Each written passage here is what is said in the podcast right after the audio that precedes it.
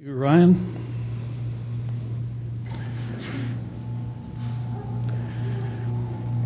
I don't know if you noticed the number of children that we had up here for the children's story. When I first came to this church, which, by the way, was the end of this month was nine years ago, uh, we only had about four or five children that would come up to the front. And the Lord has really blessed us. That's the life of our church, is our children. And so I'm grateful that we have so many young ones that are here. And appreciate Ryan practicing all week to play his piece, and we're grateful for that as well too. The Lord's good, isn't he? Last week I visited with a lot of our visitors that came to our church, and uh, man, the stories that they're telling, what's going on in their own churches. Uh, one family there, and I've known this family for what probably about 15 years. Nice young couple. Their pastor asked them to leave the church because uh, they believed in the three angels' message. We're in the shaking. We're in the shaking. And we're seeing these things take place right before our eyes, whether it's with creation and evolution or what's happening within our own churches. Um, God's people, we, we know that that's going to take place. For those of you that are visitors uh, who are not familiar with the Adventist church, we often talk about the shaking. It's the end of time just before Jesus comes in God's last day church. Uh, there will be those that will be shaken out of the church because they're not uh, following God's will. Uh, as we've been looking in the past weeks, we've we've discovered many things. We discovered that the lukewarm church in Revelation chapter three are members of Christ's body, of, of the members of the church, and that they profess to be serving God. And Jesus knows their Christian works within the church itself, and He looks at their works and they're not living up to his expectations. We've also discovered that according to Revelation 3 that many members of the last day church will be spewed out like vomit out of the body of Christ. So we also learned from last week that we have to take a bold stand that we are different from the rest of the churches. We are here for a purpose. We have a mission and we are to boldly proclaim our unique last day message to the world. But the other thing is, is that we discovered that most, a lot in our churches, they want to be popular with the other churches. We don't want to look different, so we want to kind of adapt things so that our churches are, are comfortable, that they won't shake the boat of the people who come, the visitors. Do you know what they're discovering in the United States today? The churches that are taking a bold stand for the last day message are filling up. There are visitors that are coming. There are non Adventists that are coming and they're sitting and they're worshiping and they're saying, We want to hear what the last church in Revelation has to say. So it's a powerful message. This is not the time to look like the rest of the world. This is the time that we must be different. But it's our choice whether we're going to do that or not. We're either going to be popular and be spewed out, or we're going to be unique and share the unique message. We want to go to Revelation chapter 3 again. We want to look at this same old message, but we want to look at it in a little different way. Revelation 3, verses 14 through 17 says, And to the angel of the church of the Laodiceans, write these things, say the Amen, the faithful, the true witness, the beginning of the creation of God. I think God knew that creation was going to be an issue at the end of time. That's why he adds this. I know your works. Now, what I want you to do on this to make it look a little different, to make it more personal, I want you to put your name in there. It's Jesus speaking directly to us that are living just before Jesus comes and says, for my example, Bob, I know your works. You're neither cold nor hot. I wish that you was cold or hot. This will switch over. So then, because you're lukewarm and neither cold nor hot, I will spew you out of my mouth, because you say, I am rich and have become wealthy and have need of nothing, and do not know that you are wretched, miserable, poor, blind, and naked. Not everyone, if you tie this with, with Matthew 7 21, not everyone who says to me, Lord, Lord, shall enter the kingdom of heaven but he who does the will of my Father in heaven. Remember, we looked at one week that uh, the Spirit of prophecy says that not one in 20 would be ready for the second coming of Jesus. If worse now, could be. Could be. That's not good odds. And so, what we're looking at is that we've got to wake up, and that's why God revealed to me and says, I want you to go back and preach in your church to help them to get ready for the shaking, because the shaking is coming and I want my people to stand firm. So that's why we've got to look at this message very carefully. And we have to come to realization that there are many who are in the church that are doing many works within the church, and they're doing good works. The Lord didn't say that they weren't doing good works. He just says, I know your works. And they're doing good works. But he says, even though that they're in there and they're worshiping me and they're calling me Lord and they're not going to enter the kingdom of heaven. And the reason is they're not doing the will of my Father. Whoa. That's pretty well to the point, don't you think? The context of Matthew 7 suggests that they are very meticulous about doing good deeds, but they're still not doing the will of the Father. Something is missing. And let's look and see in Revelation 3, verse 17. Because you say, I'm rich, I've become wealthy, and I have need of nothing. And Jesus says, You don't even know that you're wretched, miserable, poor, blind, and naked. And you got to add verse 18 to this. Because in verse 8, Revelation 3:18, Jesus says, "I counsel you." Now he's talking to his last day church. He's giving counsel. Now anyone that gives counsel, you either accept it or you reject it. It's your choice. But here's the counsel. I counsel you to buy from me gold refined in the fire, that you may be rich, and white garments, that you may be clothed, that the shame of your nakedness may not be revealed, and anoint your eyes with eye salve that you may see. So let's kind of tie verses 17 and 18 together. What he's saying in verse 17, the church is saying that they don't have any need of anything, but Jesus says you're wretched, miserable, and poor. So what you need to do is you need to buy gold in order to be rich. He says that the last day church is blind, and so you need to be able to anoint your eyes with the eye salve. And he says you're naked. You don't know it, but you're naked and you need to buy white garments.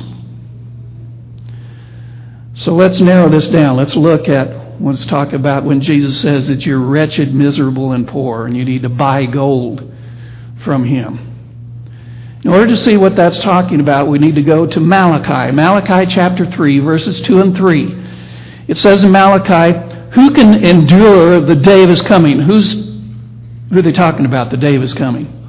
It's the second coming of Jesus Christ. So he's, he's asking the question who's going to endure that time? Who's going to be able to make it through? And who can stand when he appears? For he is like a refiner's fire. This is Jesus, like a refiner's fire. Now, the, the way this is worded is it's not when he's coming he's like the refiner's fire. He's like the refiner's fire before he comes.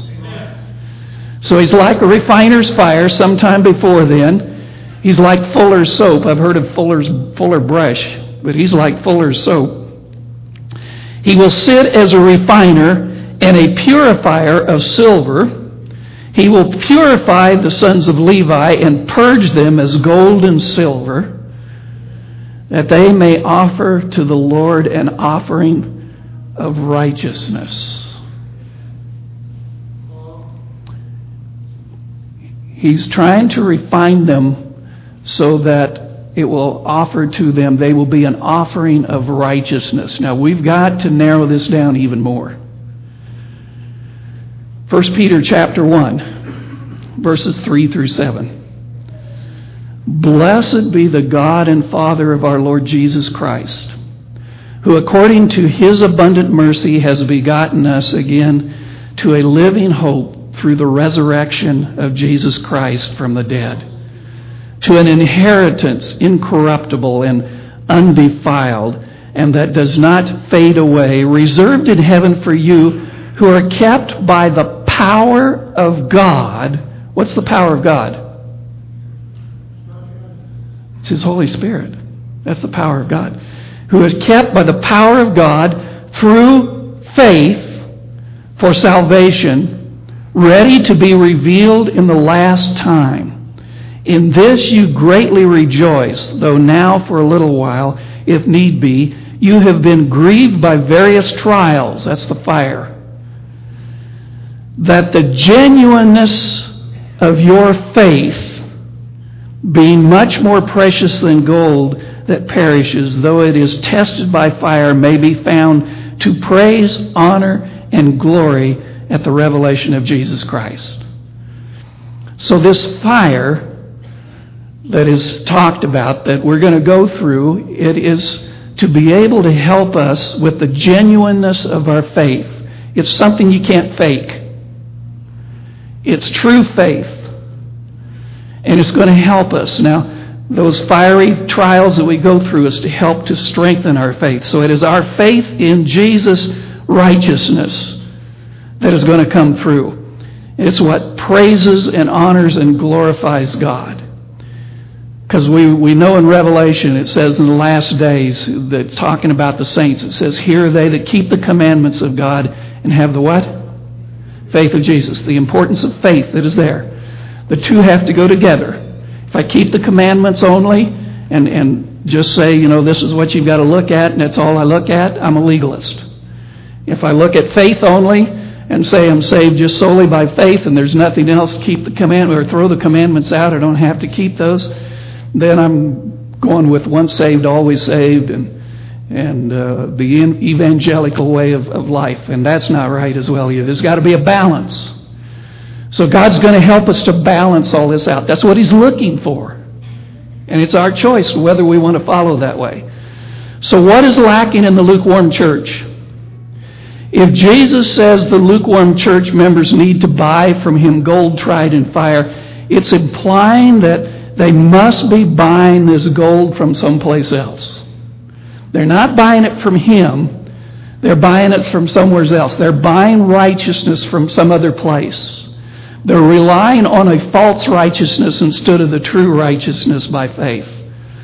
So what am I talking about? We've got to go to 1 Peter chapter 1, verses 16 through 19. It is written, Be holy for I am holy. And if you call on the Father, who without partiality judges according to each one's work, conduct yourselves throughout the time of your sojourning here in fear.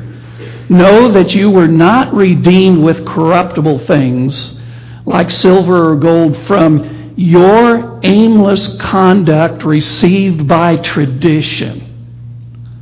Keep that in mind. The gold they're buying is their conduct received by tradition from your fathers, but with the precious blood of Christ as a lamb without blemish and without spot.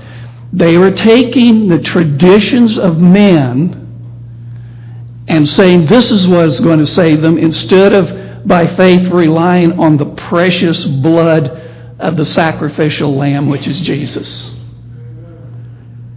So the lukewarm church, accepting or following the traditions or the teachings of men as part of their Christian conduct instead of relying on the faith of Jesus. So, what traditions are we talking about? Revelation 17, verse 4.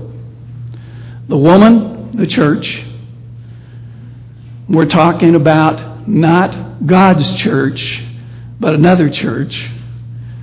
The woman, the church, was arrayed in purple and scarlet and adorned with gold and precious stones and pearls, having in her hand a golden cup full of abominations and the filthiness of her fornications.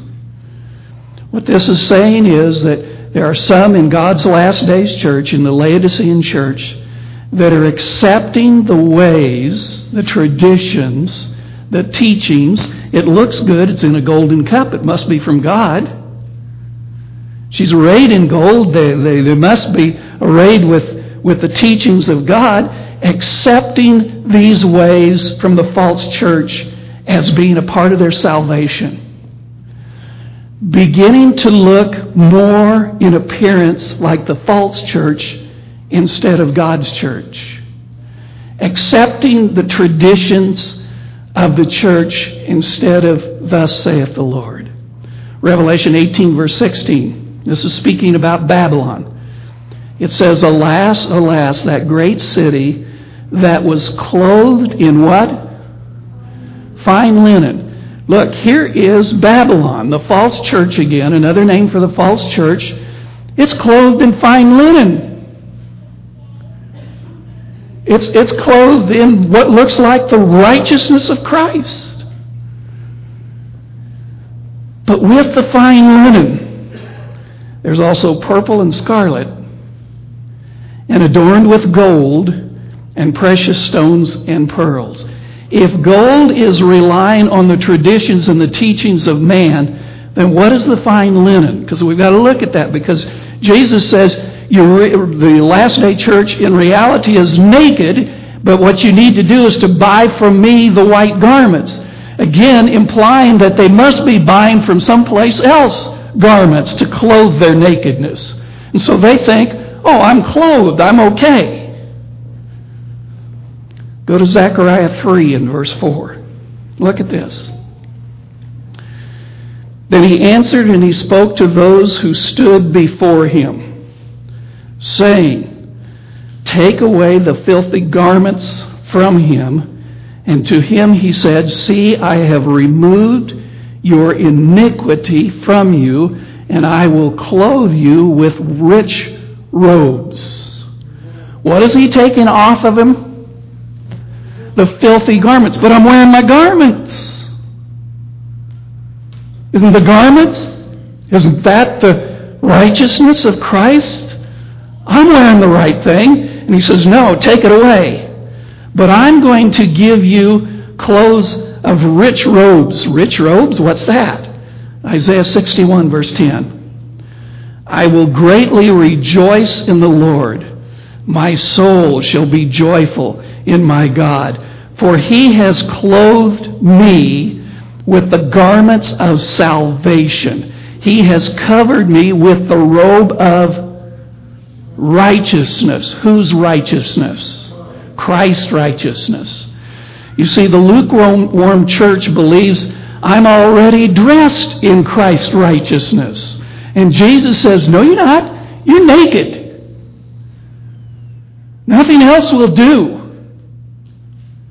You are lacking true faith. You have accepted the traditions of men, and you have followed after wrong theology. Wrong theology, the church says?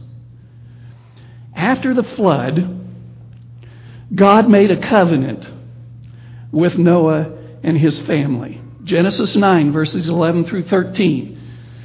Thus, God is speaking, thus I establish my covenant with you. Never again shall all flesh be cut off by the waters of the flood. Never again shall there be a flood to destroy the earth. And God said, This is the sign of the covenant which I make between me and you and every living creature that is with you for perpetual generations. I set my rainbow in the cloud, and it shall be for you a sign of the covenant between me and the earth. So every time they saw that rainbow after a rainstorm, it was a promise of God. They didn't have to open the scripture, it was a promise there. You could see it. God says, I'm never going to destroy this earth with a flood again. a major flood that kills all life out. But we know that later on in the plain of Shinar, which is actually Babylon, people got together and they said, you know what? I don't believe God. What if He does send another flood?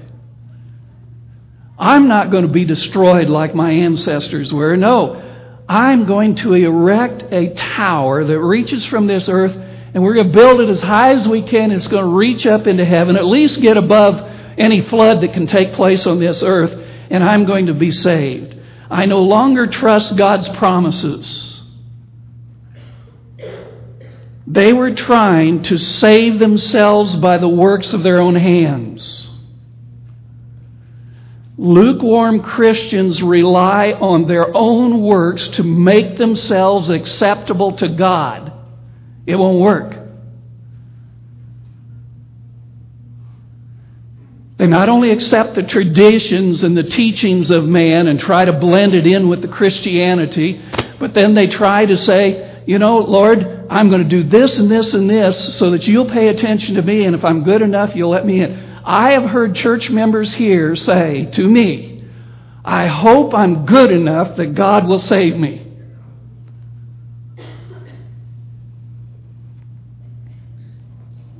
That's the wrong thinking. You'll be shaken out if you have that thinking. The lukewarm Christians were buying fine clothes from Babylon, accepting the traditions of men as God's teachings, adding their own works to that of God's, and saying, Lord, didn't we prophesy in your name and didn't we perform many good works in your name? Didn't we do all these things? You remember what Jesus said to them? Depart from me. Why?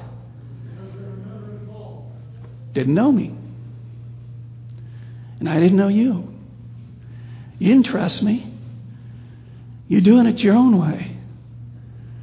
So Jesus says in the last days, this is going to happen within my church, the last day church. This is what's going to take place. You're going to think that you've got everything okay, but he says, you know what you really need? Jesus says you need to buy from me. And you know, those three words, buy from me, those three words is what will shake God's last day church to its very foundation. Because they're not relying upon God, they're relying upon self and the teaching of men and everything else, thinking I'm okay, and they don't really have faith in the promises that God has in His holy word. Righteousness comes by faith in Christ, not by my own works. Isaiah 55, verse 1 Everyone who thirsts, come to the waters, and who have no money, come and buy and eat. Yes, come, buy wine and milk without money and without price. Jesus is saying, when you come and buy for me, you know what? It's going to be different than the rest of the world because it's free. I'll give you what you need so you won't be shaken out of the church. I'll clothe you. I'll refine you. I'll even help your eyesight. Accept my righteousness. It's a free gift. But the lukewarm church says, Oh, you're not talking to me. I'm okay. I'm already saved. Look at all the good things that I'm doing in the church.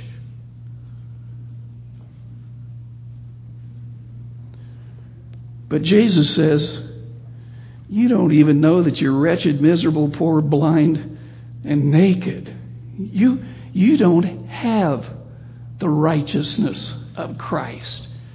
You're wearing something else. You're just as naked as Adam and Eve were after they sinned. When they sinned, they looked at themselves and they said, Oh, I'm naked. What am I going to do about it? I know. Let's make aprons made of fig leaves, cover up our naked.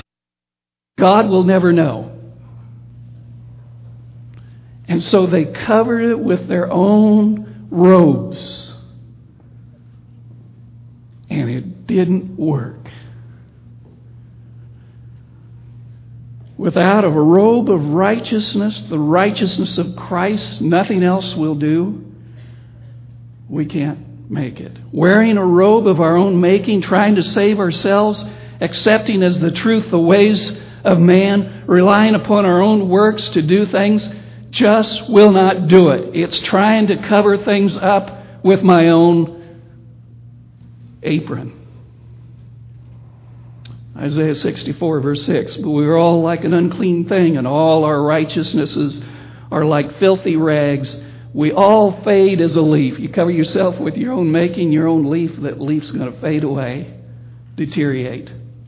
And our iniquities, like the wind, have taken us away. So, what do I need? Revelation 3 17 and 18 says, You blind. Jesus says, You blind. But what you need is you need to anoint your eyes with eye salve.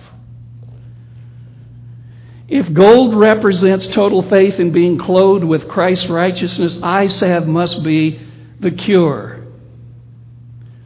So, what is the eye salve? Revelation 5, verse 6. I looked, and behold, in the midst of the throne and of the four living creatures, and in the midst of the elders stood a lamb. Who's the lamb? That's Christ, okay. As though it had been slain, all right? Look at this lamb, funny looking lamb, having seven horns and seven eyes, which are the seven spirits of God sent out into all the earth. Seven in the Bible means perfection.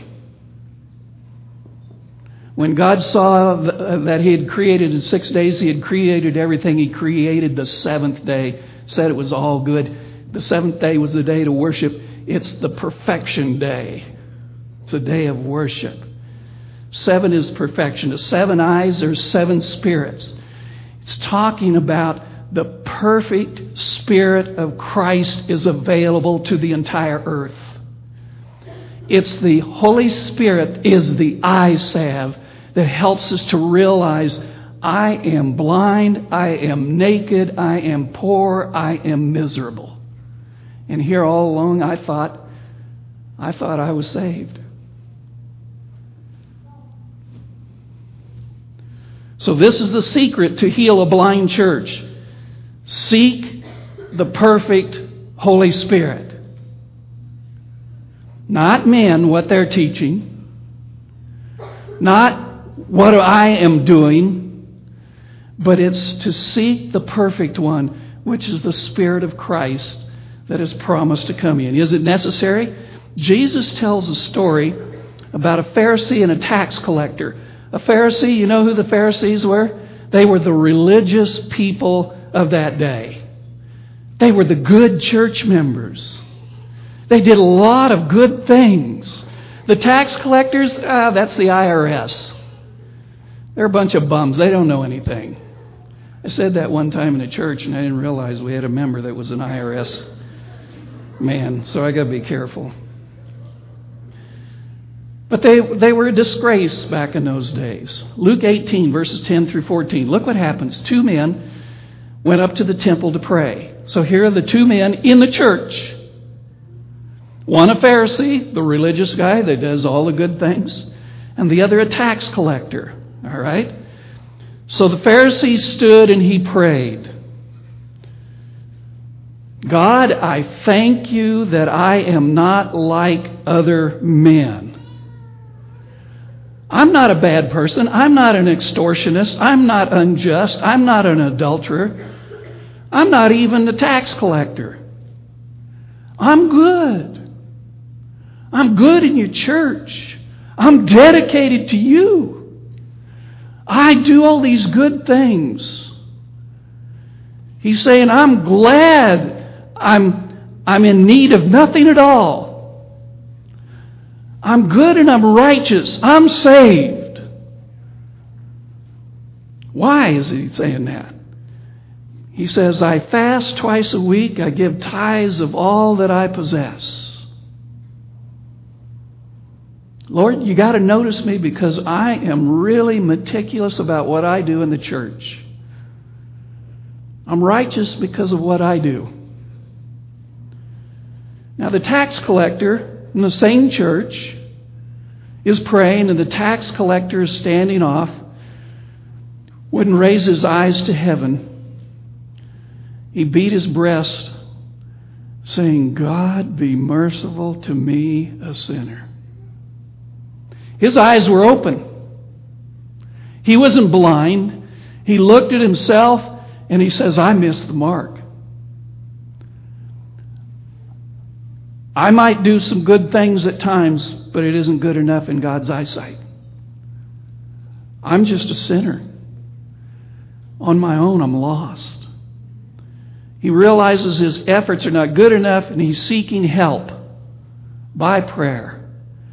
And guess what comes when you have that attitude? The power of the Holy Spirit has come. That's when the Holy Spirit does his best work. Because I give up. I can't do it. I'm not good enough. Look what Jesus said about that man, about the tax collector. I tell you, this man went down to his house justified. Justified by his own works? No, I'm a sinner. How was he justified? By faith. That I can't change, but there is a God in heaven that I accept as my only righteousness. It's a God in heaven is the only answer for my ailments.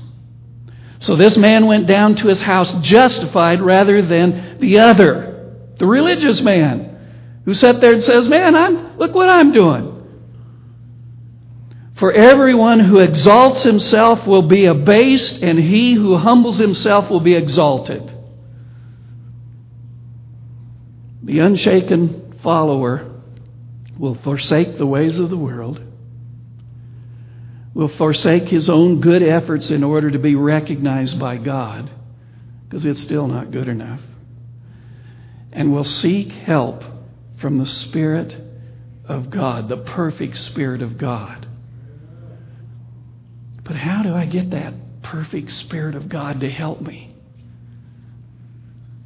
You know, we sometimes talk about praying for the latter rain. Do you know that there has to be something else that has to take place before the latter rain? A lot of times we and we we've done it here. We sat there and we had this program where we went and we met together and we were praying for the latter rain. But I tell you something, there's something else that has to take place, and that's what we're going to learn in the coming weeks. We're going to learn how to pray for the Holy Spirit that will spare us from the shaking before the latter rain. Without the perfect Spirit of Christ, we're going to be spewed out of the body of Christ. But before we can learn about that, we've got to come to a point where I have to have my eyes open and realize that I'm blind, I'm poor, I'm naked, I'm not righteous. My righteousness is in Jesus. My faith is in Him. I need the Spirit of Christ. Let's take our hymnals and turn to hymn number 326. 326.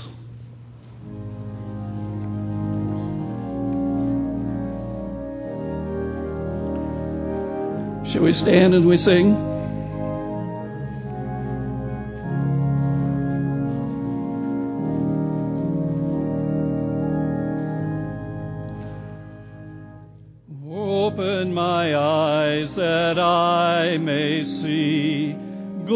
Of truth that has for me.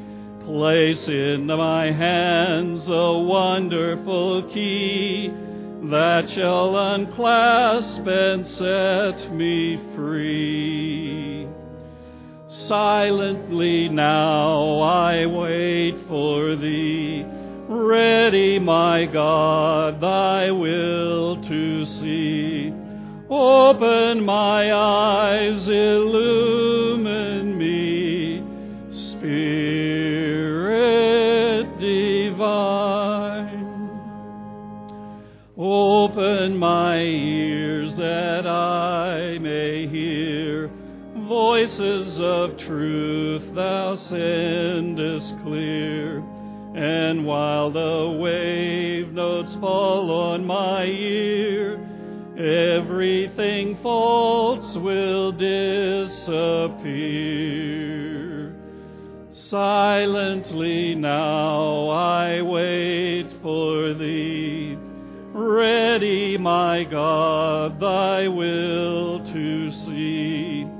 Open my ears, illumine me, Spirit